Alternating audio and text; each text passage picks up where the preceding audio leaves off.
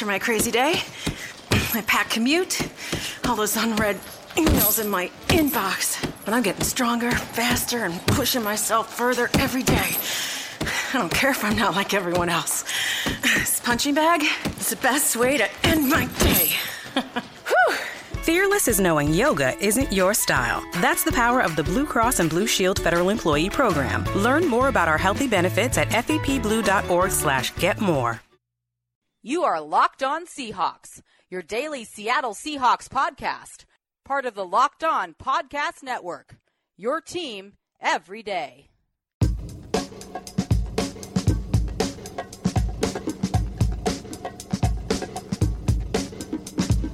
Hi, and welcome to Locked On Seahawks. I am Grant Goldberg, joined by Spike Friedman. Spike, today is our mailbag episode. It's the first one of probably many, I'm assuming. So, uh, how have you been preparing for it? Uh, I tweeted about it twice and then have been, you know, really diving back into the deepest recesses of my brain in order to answer some of these questions. Right. We got a lot of good questions and we're going to answer them as best we can. But uh, if if they're too weird, like I was saying on the last show, then uh, I think I'll, I'll let you uh, yeah. be the captain on that one. I got this. Don't worry about me. All right, so we'll we'll get right into it, and uh, this is a question from a friend of the show, Anthony Irwin, who's the one of the co-hosts of Locked On Lakers. He asked, "How many members of the Seahawks have never been in the sea?" Spike, do you have an answer for that? Yeah, uh, the answer to that is four. Four current Seahawks have never been in the sea. It's Mark Glowinski, DJ Alexander, Tyler Lockett, and Jeremy Lane. None of them have ever been in the sea. They've been in some large lakes, but never the sea. So I think to be the sea, I mean, I'm counting oceans, I'm counting any saltwater body when I say the sea. So, you know, take it from there. But none of those guys have ever been in a large body of saltwater.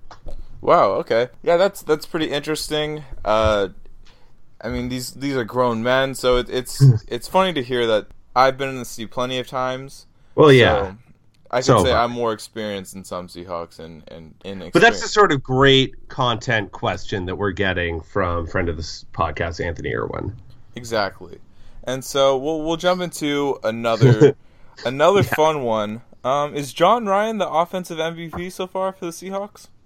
Okay, so this question uh, came from Churlo, and my answer to this, I get why this question is being asked. Uh, the answer is no, because we haven't seen the awesome Jon Ryan trick play that we're going to bust out at some point this year yet. And if that trick play turns into a touchdown, maybe the answer will be yes. But I get the question because like there isn't a great answer for who the Seahawks offensive MVP is this year. I mean, Russell Wilson has probably been the best player on the offense, but his numbers have stagnated as a result of the bad offensive line play. Justin Britt has probably been the steadiest member of the offense, but it's crazy to give the offensive MVP to any member of the offensive line. Uh, the best running back has been Chris Carson, but he's out for the year and is already, you know, missing games. In terms of wide receivers, or Jimmy Graham has had the most big plays, but he's also had the most big bad plays. And then Doug Baldwin's been our steadiest option, but he's been dealing with injuries and hasn't really gotten in the end zone much. So there isn't a great answer as to who the offensive MVP is. Jon Ryan is dominating with his punts so far this year. It's been a good resurgent for a punt unit that was pretty down last year. So I get why that question has been asked. That said, we need Jon Ryan to get on the board with a touchdown if he's going to get this mantle. Right, and and look terrified while doing it. And another question that stems from that that I just came up with right now: Who would be this like this year's Garry Gilliam in that case? That's a great question, and I think that it's gonna be Mark Glowinski. We just got, you know, he's a guy who a hasn't been in the sea. B, we just got news that Luke Joeckel, who was supposed to be out for only two weeks, is going to be out for four to five. Glowinski and Pocic uh, are going to be splitting snaps there. Reminds me a lot of Gilliam's first year um, getting snaps on the team. Uh, so it's it's either it's either Glowinski, it could be Matt Tobin, as I believe Gilliam's uh, Gilliam was playing some sixth offensive line that year. Uh, and Tobin's been coming in to do that. So I my my most likely answer is Glowinski. My second most li- likely answer is Matt Tobin. Two guys who you definitely want getting receiving touchdowns for the Seahawks. Yeah, I mean, like this is this is completely unrelated to the question, but Matt Tobin sounds like a name like like he'd be in Nickelback or something. That's so real. Oh my god, yeah, he's definitely he's from Idaho. I know that about Tobin. So yeah, he's not like a southern rock guy. He's definitely in I think it's like a Christian grunge band is the sort of band that he would be the bassist in, and he's probably the most accomplished musician. And there's probably like a creepy dude in the band, but it's not Matt Tobin, and like you know, it's gonna get blown up on Stereogum that like the keyboardist, because like why does this you know heavy grunge band of a keyboardist? That guy's like done something awful. But Tobin will be like, yeah, man, I'm just a bassist. I do it. The, yeah. the creepy dude's definitely J.R. Sweezy. But oh, we're, we're gonna. Oh my god. we we touched on how Russell Wilson has probably been the best player for the Seahawks offensively, but the numbers haven't really been there. And uh, Ben Baldwin asks us Oh, no. after Oh, missing no, their Benny. chance to trade Wa- Russell Wilson during their bye week, will Seattle do it before the San Francisco game or wait until after the season? Yeah. So for me, I think they have to trade him to San Francisco. Uh, let him run that Kyle Shanahan offense, free him up to do that. And meanwhile, the Seahawks can sign Colin Kaepernick, and then we can run the Colin Kaepernick destroys Russell Wilson's streams offense, where he just like scampers past defenders. Uh, but in the end, we end up losing that on a tipped interception by Eric Reid, I guess. I don't know. I don't even know who plays corner for the Niners Right. right now. Oh my gosh, that's What do that's they have there? That's a whole different mailbag for that. I mean, we, we said there was nobody in the Colts secondary. I mean, but like we know Eric Reid and Jimmy Ward are the safeties, but who are their cornerbacks? I don't know. That that's not that's good. a mystery. That's a whole nother podcast. That's for when we play the the Niners next. yeah, yeah. Okay. Uh, do you have an answer for that? I mean, do you think? Do you think I'm right? Do you think? What are you thinking? Well, I think it'd probably be best to just wait it out during the season because, like we said, his numbers aren't really there right now. So, you know, let him build back up his numbers and let him throw a few touchdowns, rush Yeah. for a few yards, and and really build up his trade value. Then we can uh, get a Herschel Walker type return. That's a great point. Russell Wilson's trade value is it is it has ebbed a little, and you gotta you gotta wait it out. Right. So I'm I'm doing some investigative research right now, and I'm finding out that well, I I typed in uh, 49ers cornerbacks, and they uh, came up with Tramaine Brock and Chris Culliver, which are two players not on the on the roster right now. Yeah, exactly. 49ers. That's what they, those were definitely the first two names that popped into my head. But Tramaine Brock, Seahawks legend. But uh, their their cornerbacks are Rashard Robinson Oof. and uh, K'Waun Williams. Oh, Ahkello Witherspoon. I know that was a guy that Oh, uh, yeah, a lot yeah. of Seahawks Twitter wanted. That's right. And Leon Hall. I haven't heard that name in a long time. Oh, Leon Hall on the weird. Didn't see that coming. Yeah, I mean, uh, yeah, it's it's really not a good group. And I'll say that we watched them hold the Seahawks to like 12 points. So we should know at least one of their cornerbacks' names, but we don't. So, Right. And one of our cornerbacks is Richard Sherman. And Seahawk great- asks, Will Richard Sherman be traded prior to the 2018 draft? I'll I'll answer this first. I Yeah, I really don't want him to be.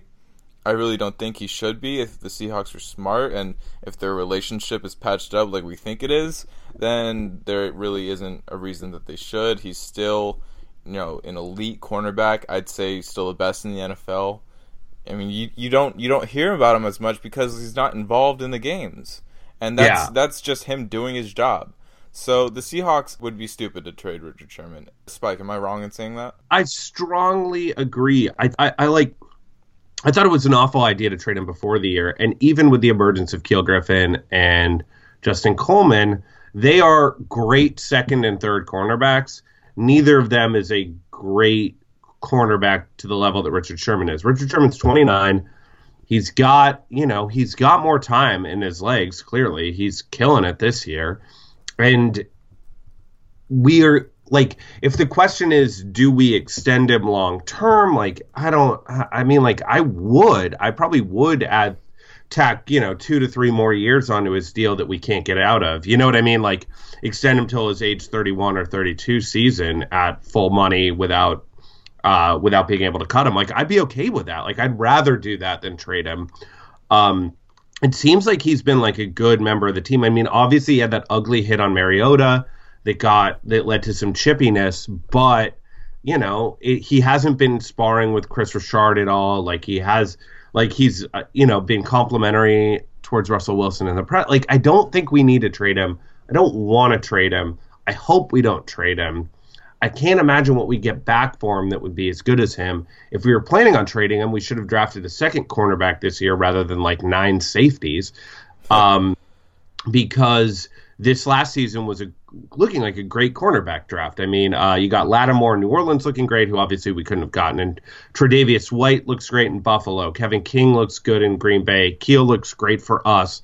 Like there have been a lot of really good corners in this draft. If you wanted to replace Richard Sherman, this last draft would have been a time to grab a second very good cornerback in order to plan for that future. But our second cornerback that we drafted is Mike Tyson and he is not at that Witherspoon. He's not even at the Witherspoon level, much less the Tre'Davious White, Lattimore, um, what uh, Adoree Jackson. I mean, there were this was a really good corner. It was deep, yeah. So if we were, yeah, yeah. So, so an- another, it, uh, I just cut you off right now, but another player that yeah, you did great. Brought up in, in trade talks among Seahawks Twitter is Jimmy Graham, and, yeah. and Evan from HawkBlogger.com asks us does Jimmy Graham's production justify his ten million dollar cap hit?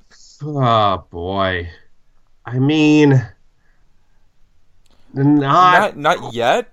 I like, mean, there's still time. Like, yeah, exactly. It's just like he's.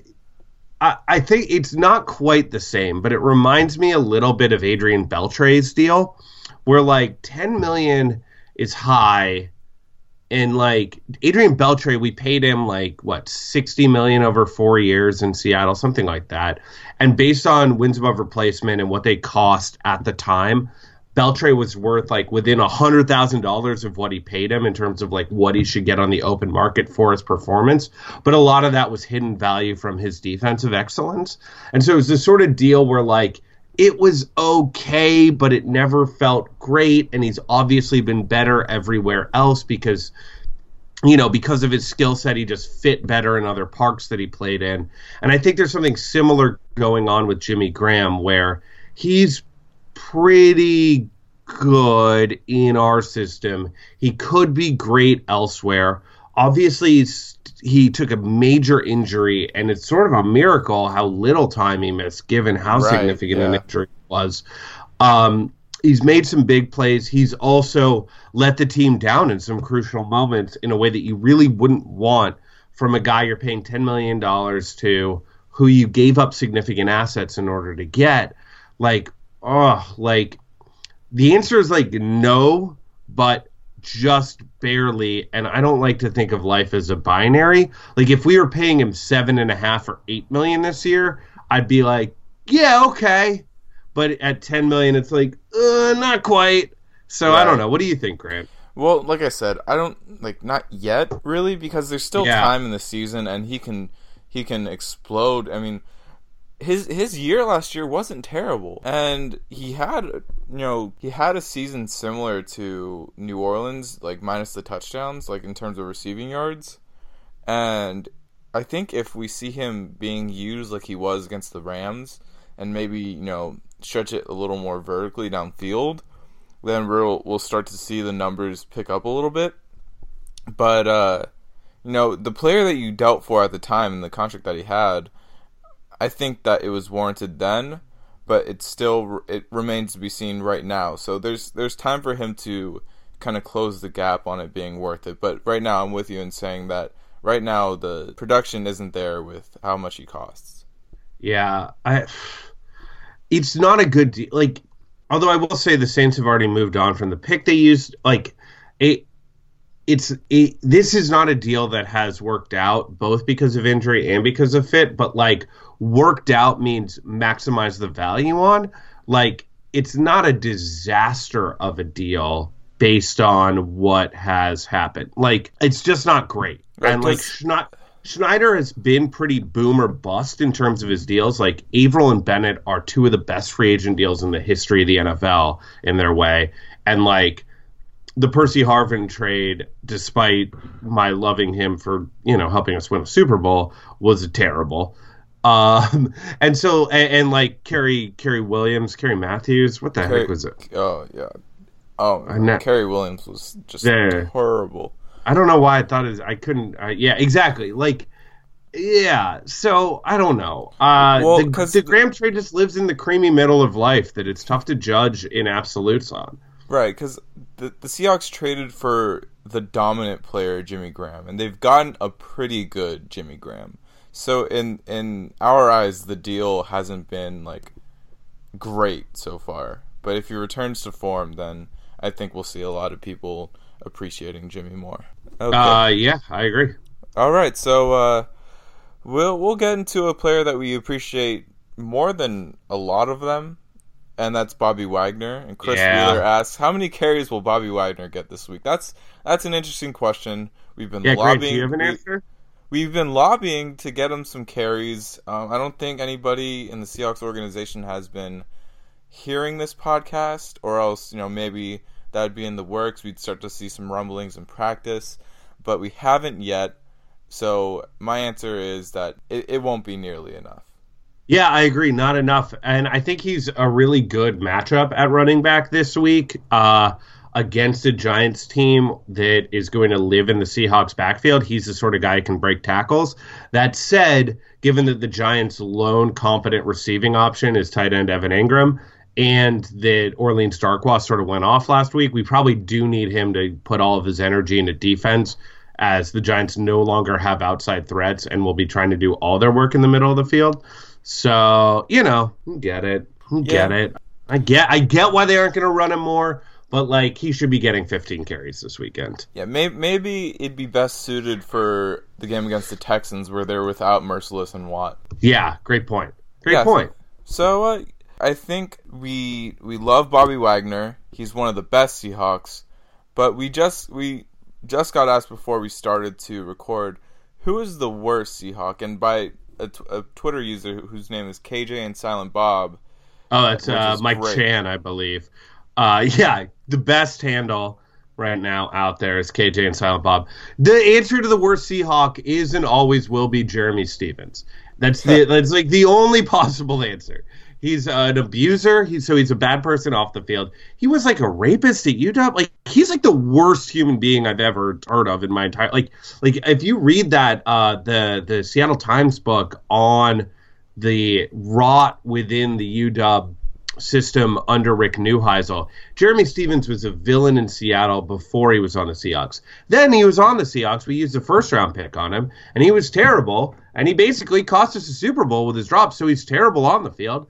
And then he keeps being terrible. I hate Jerramy Stevens. Like, he's awful, and I hate him, and he will always be the worst Seahawk to me. all the way bad. And I I 100% and totally back you. And I realize that I'm like backing out of like who's the worst Seahawk on the team now, and it's because like I don't want to pick on Rees Odhiambo. He didn't ask for this. Right. He didn't ask to be the starting left tackle this year. He wanted to be a rotational guard. He wanted when Luke Joeckel went out to be like, oh, he's going to get some snaps at guard this year. Like that's what Rees Odhiambo should be, and like he'd be fine at that. Like that would be fine. Like so, I don't want to put him in that worst Seahawk category, a place where guys like Jerramy Stevens live. Yeah, exactly. Worst worst on the field for the Seahawks right now. It's it's a hard debate because we have so many bad offensive linemen. But, Yeah. But I, I feel like this has been kind of like for as much as we've bagged on Rees Odhiambo, like it's been a little bit of a support group for him, I feel too. Like we Yeah. we've been very positive and encouraging to Rees. So I don't want to pick on him. I'll say like maybe Trevone Boykin. Can we just like agree on that? Yeah, I mean, Bo- well, but uh, I feel like the I feel like the crime stuff that Boykin was. It's like I don't want to I don't want to bag on him because it's not the same as what Stevens did. I like all. I, I mean, like Frank Clark's got off field issues, but he's good on the field, and Right. I, he seems like a jerk. I don't like Frank Clark. I don't like pretty, but like he's not in that Jerramy Stevens double whammy nightmare category, and Right. so I just don't want. I don't want to name anybody else. I don't want to put anybody else in that conversation. Oh yeah, I, I was talking like strictly on the field, like production and stuff like that. Oh, I mean, there's it's got to be Odhiambo because Ifedi has looked good um, over the last couple games, Britt and Joko were both fine, and uh, Aboushi. I mean, Aboushi's just hasn't been the gaping nightmare that Odhiambo's been. Uh, yeah, I mean, Odhiambo's been just terrible, but again, like he didn't ask for this. Yeah, and and it's fair to say that like when he had to was forced basically to switch to left guard, like I would certainly freak out about that. I don't know about you. And Sham asks, at what point in the season is it fair to freak out about the Seahawks? And I'll start by saying that at, for as much you know, for as much of the season that's been up and down already, it's it's mainly been good more than the bad. I mean, we're three and two right Yeah. now, and it could be a lot worse. And we haven't had really any major injuries besides mean, Carson And fan and but- and Fant, but like, who knows what George Fant would have been? And like, Yeah. and Chris Carson, for as much like for as good as he was, like he was definitely not in the plans like at the start of the offseason. Yeah. So it Carson was a good like bonus, and and Fant was still pretty much an unknown. But we don't really have any major injuries besides that. We're three and two. We beat the Rams, Yeah. and the NFC's like I said, you know, looking looking pretty beat up as a whole. So I don't think that we'll have much to freak out about unless anything happens. So I, I don't really have a good answer for that one, really. Well, I'll say this: the Seahawks have won a playoff game each of the five last five years. That is a crazy run. Like that is such a good run, and frankly, they were basically live to make the Super Bowl in four of those last five years. Like obviously against Atlanta, it was close. Then we won the Super Bowl. Then we lost the Super Bowl in a very close game. And the next year against the Panthers, we had Odhiambo come in and blow it, but we almost came back in that game. And the only time where really we didn't have a shot was when we had to play Atlanta without Earl Thomas. And so for me, like the the time, like basically the Seahawks have been good enough that like the only time you should be freaking out about them is if Russell Wilson on offense or Earl Thomas on defense gets hurt. Anything else, and I'm like, we haven't seen anything that says that the Seahawks are not a legitimate contender if Russell Wilson and Earl Thomas are on the field. So for me, like, there's really like, and and, that, and that's actually like a weird, interesting thing. It's like emotionally, that means you're always bought in, and the highs are so high and the lows are so low, and you really, it's a tough team to root for in some way. I mean, it's not like like if I said that to like a Browns fan, they'd punch me in the face. But it is the sort of thing where like you can't take a week off from caring because this team plays a lot of close games against bad teams, but is always in it against good teams.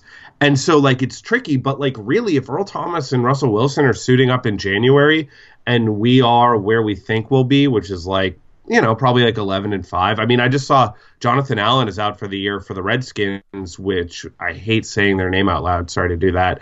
Um, but also, um, they are uh, a, a real threat to the Seahawks because of their pass rush, but he's out now for the season. And I'm like, wow, you look forward, JJ Watt's out. A lot of the teams that would have posed the biggest challenges to the Seahawks are reeling. And, you know, like 12 and 4 is in play. 11 and 5 or 10 and 6 and either the division or the top wildcard slot seem like the most likely outcomes for this team. And then you get in the playoffs where again we've won a playoff game every year even when Earl Thomas wasn't playing we won a playoff game. So I'm like you can't freak out. You just have to like feel all your feelings all the time, which is just hard. It's just Right. hard. It's So it's, it's mentally exhausting being a Seahawks Yeah. fan. We it's always life or death with everything that happens. There's so much hyperbole. Everything is you know in a microscope basically, and Yeah. so everything matters to the Seahawks. We're in a constant state of, of freaking out about everything. Yep. Okay. And so I guess we'll get into the weirdness. No, we have one we have one and I'm not saying like these questions aren't normal or anything. So Spike, don't just jump at me Hey, yet. hey, I'm fine. I'm fine. All right, cool. So like we're, we're making sure we're cool and measured right now. We have one more question like this. So we get asked. Sean Scott says, "Aren't you dying to see the Seahawks throwback uniforms?" And I'll I'll start by saying yes. I think that there's cap- like Nike's really capable of making it look really good, Yeah. And like I'm not disappointed that we haven't seen it yet, but just like I'm just like waiting to see it because I, I know agree. it can be done so well, and I think like as simple as those uniforms were, they look so clean, and like I have a, I have a couple throwback jerseys myself, and they're they're my favorite to wear. I just think that they're classic, and they just look good where like however you wear them, and so I think that and when it's done, it'll look good, and I'm hoping it soon. Yeah, I'll just say like the Rams have gotten a lot of praise for their throwbacks, and they're right to. And I think the Seahawks shouldn't let the Rams take another step. At, you know, they've already got the offensive innovator in Sean McVay. They can't get ahead of us in the uniform battle as well. Right, exactly. Now Sean McVay is really good, and Yeah. the Rams uniforms are really good. But I'll go on a limb saying Pete Carroll is better. So we, we, we really have to go two for two in that in that situation. I agree. I agree. Okay, so um, now But we've got one more. We've got one more normal, or we've got sort of two more normal ones. We're going to Oh, there we go, yeah. The offensive line questions, which are from uh, Corky Knievel, and then there are a couple others. Who are those other two from?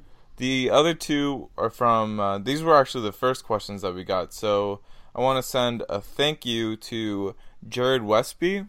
Okay. Yeah, so we got sort of a bunch of a bunch of Tom Cable questions. Uh, does Tom Cable refuse to have talented veterans, or do talented veterans refuse to play for Tom Cable? Is Tom Cable a bad O line coach, or is the talent as bad as we hear? And is the screen pass just not in Hawks playbook? Our O line seems like they could sell it so well on every play because they're cutting five times. That isn't in the question, but that's uh man. I'll say this: like we've invested a lot of draft capital in offensive linemen, and man, but like Luke Joeckel and George Fant being out for the next few weeks is like things not going to plan in a pretty significant way. But also, like you got to be able to see that coming, and teams like Green Bay have been able to deal with it. You know, so I, I have. I don't know, and, and I'm like a little higher on Ifedi, but that just means I don't think he's terrible. I think he's not good, but he's not terrible. So I think we've put enough draft resources at offensive line that we should be better. We haven't thrown a lot of like capital at the problem, but we've thrown some money at Luke Joeckel, and we could have thrown money at TJ Lang. I don't think it would have fixed the issue. You know, we got a decent center. Like, it's ah, I think that I wish Tom Cable weren't the coach because a he's got a terrible history, and b he is not great. But I was oh, and I, this is all to say I, I was listening to. I think it was Andy Benoit's podcast. I know he just underrated Russell Wilson again, so he's not the most popular guy on Seahawks Twitter. But he made a point about like our offensive lines about accentuating the strength of your offensive linemen or minimizing their weaknesses. Tom Cable seems to be an all in on accentuating the strengths. Like he wants guys pulling off crazy cuts and crazy combo blocks and pulling across four linemen, you know, like all this crazy stuff.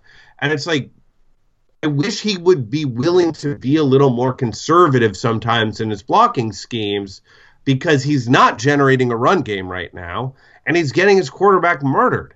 And so it feels like the wrong match of personality and the coach with offensive line talent as much as it is them being objectively bad. Right, and we touched on this before on, on a different podcast that that if if we were to get rid of Tom Cable and keep the offensive line, or get rid of the offensive line and keep Tom Cable, what would happen?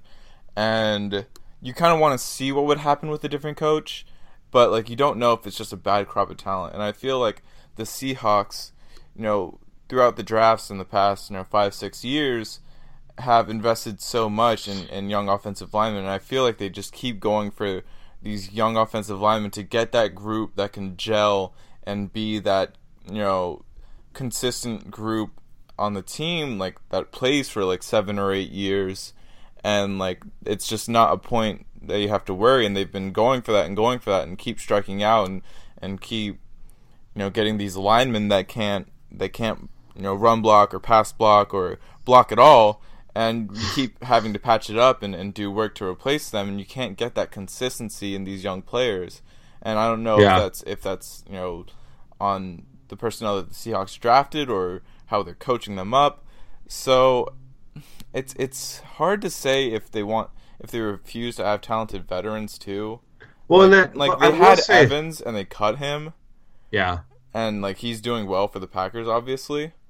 And then uh, they missed out on Lang. They missed out on Whitworth, who are both having great years in their respective teams. and also Russell Okung's having a great year. right, Uh, and who could they could have got him on a, a like a relatively cheap deal. He was he was representing himself, and like, and this is not a slight at Russell Okung at all, but he's not an NFL agent, and Yeah. so they they could have gotten like a, a pretty lucrative deal for them. yeah.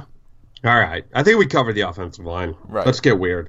All right, Spike, let's let I'll let you bring us into the weirdness. Okay, well, the first question we got from Zach Malm is why in the world would Din Tai Fung open a stand at CenturyLink but not sell the garlic green beans? And this is a great question because Din Tai Fung, uh, we've got it in California. They got up in Seattle. Uh, it opened there while I was living up there still.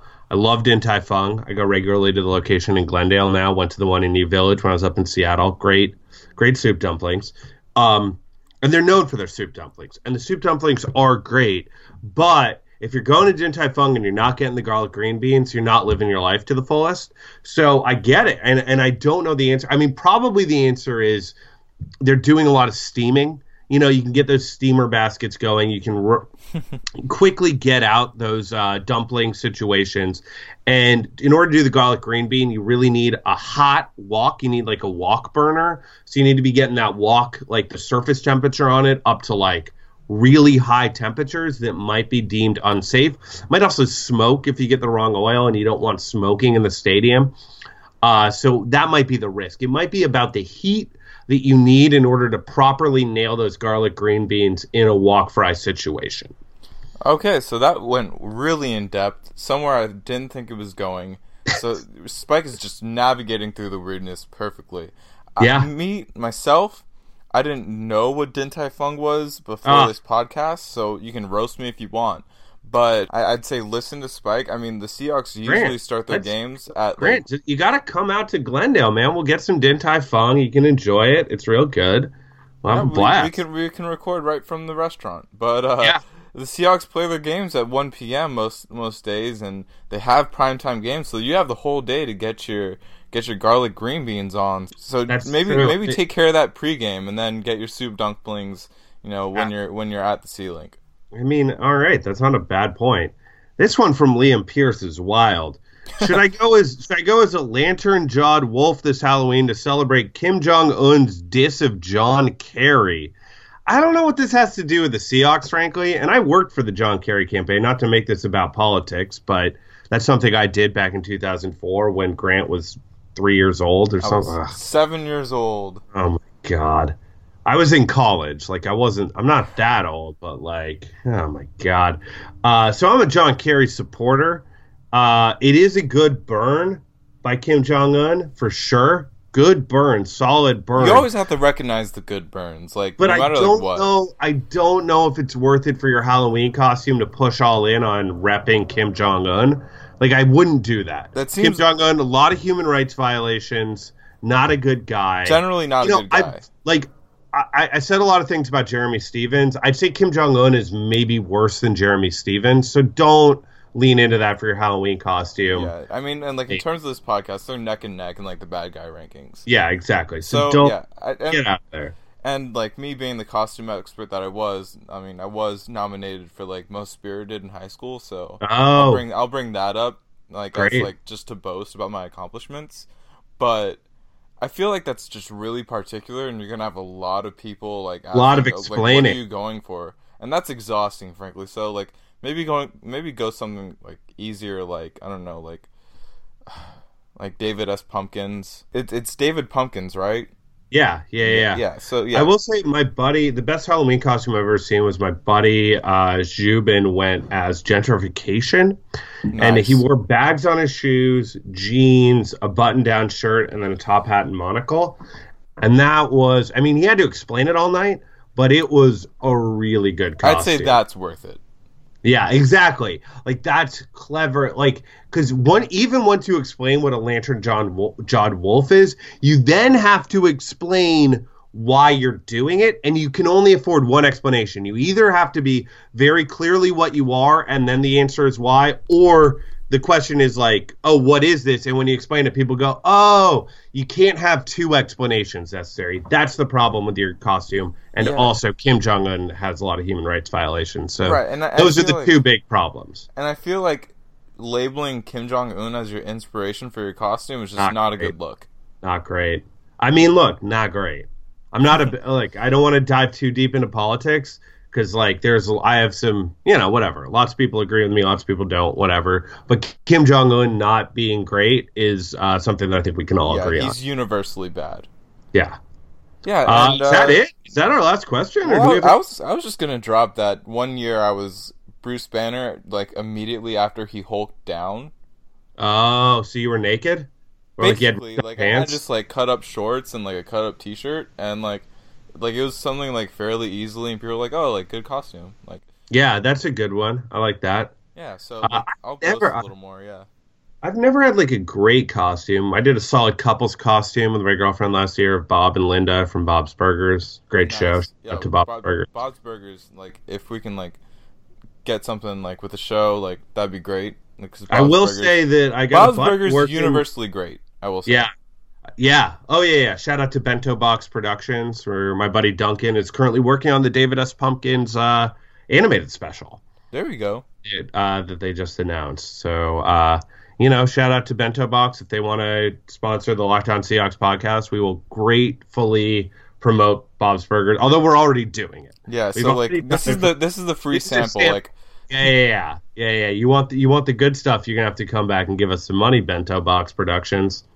Yeah, but uh, I think I have a I think I have a picture of myself floating around the internet like dressed as Hey Arnold last year. Okay. Yeah. So like so we have range in our costumes. Mainly Yeah. animated characters, but uh, Yeah. we have range. And, All right. Yeah. So uh, one Great last, mailbag. One last note. Yeah. Oh, I will, I will say more? we got some questions on Twitter, but if you go to iTunes and uh, leave your Twitter handle in a five star review, you will be entered to win a Pro Football Focus Edge membership, and Yeah. you'll have access to all the numbers, all the stats, and uh, you'll be the coolest guy in the room. So, uh, so go ahead and do that because it seems like a good idea. Like we've And had some good leave- ideas on this podcast. If you leave a question in there, we'll probably answer it. I don't want to get in a situation where I promise we'll answer it, but we'll probably answer it. if it's not if it's not related to the leader of North Korea, we'll probably answer it. Even if I, I mean we We- we've we answered it. Might yeah. Yeah, Oh, so uh, we so you can venture out there. I think we got a little weird. We can get weirder. I've I've Yeah. experienced the the wild side that Spike's been bringing up over the past couple weeks, and uh, I kind of like it. So uh, you've done your job there, Spike. yeah. All right, Uh, so uh, I, I think I think this is, has been locked on Seahawks. I'm Grant Goldberg signing off. and I'm Spike Friedman, also signing off. Is democracy in danger or decline? Condoleezza Rice, William Galston, and Carlos Gutierrez and others take on this question in the fall edition of The Catalyst, a journal of ideas from the Bush Institute. Surveys show Americans place less trust in institutions like the media and business. Others contend America has faced far more challenging periods and emerged strong. Leading policymakers, Bush Institute experts, and respected journalists take on this debate. Read about it at bushcenter.org/catalyst. Wilson, you sent the game-winning email at the buzzer, avoiding a 4:55 meeting on everyone's calendar. How did you do it? I got a huge assist from Grammarly, an AI writing partner that helped me make my point. And it works everywhere I write. Summarizing a doc only took one click. When everyone uses Grammarly, everything just makes sense. Go to grammarly.com slash podcast to download it for free. That's grammarly.com/podcast. Easier said, done.